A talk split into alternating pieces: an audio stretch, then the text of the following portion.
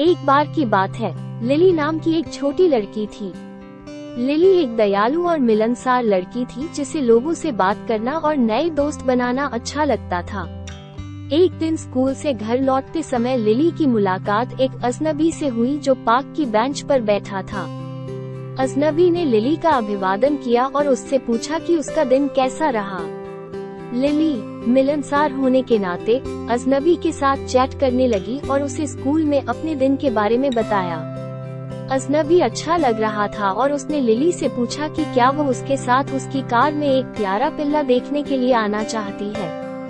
पिल्ले को देखने के लिए उत्साहित लिली अजनबी के पीछे पीछे उसकी कार तक चली गई। लेकिन जैसे ही वे कार के पास पहुँचे, अजनबी ने लिली का हाथ पकड़ लिया और उसे अंदर खींचने की कोशिश की।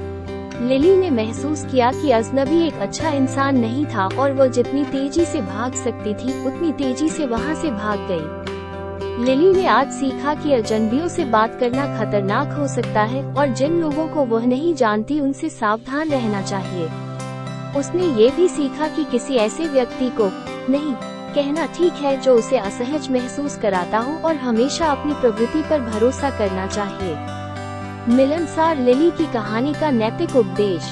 अजनबियों से बात न करें, और हमेशा उन लोगों के साथ सावधान रहें जिन्हें आप नहीं जानते हैं।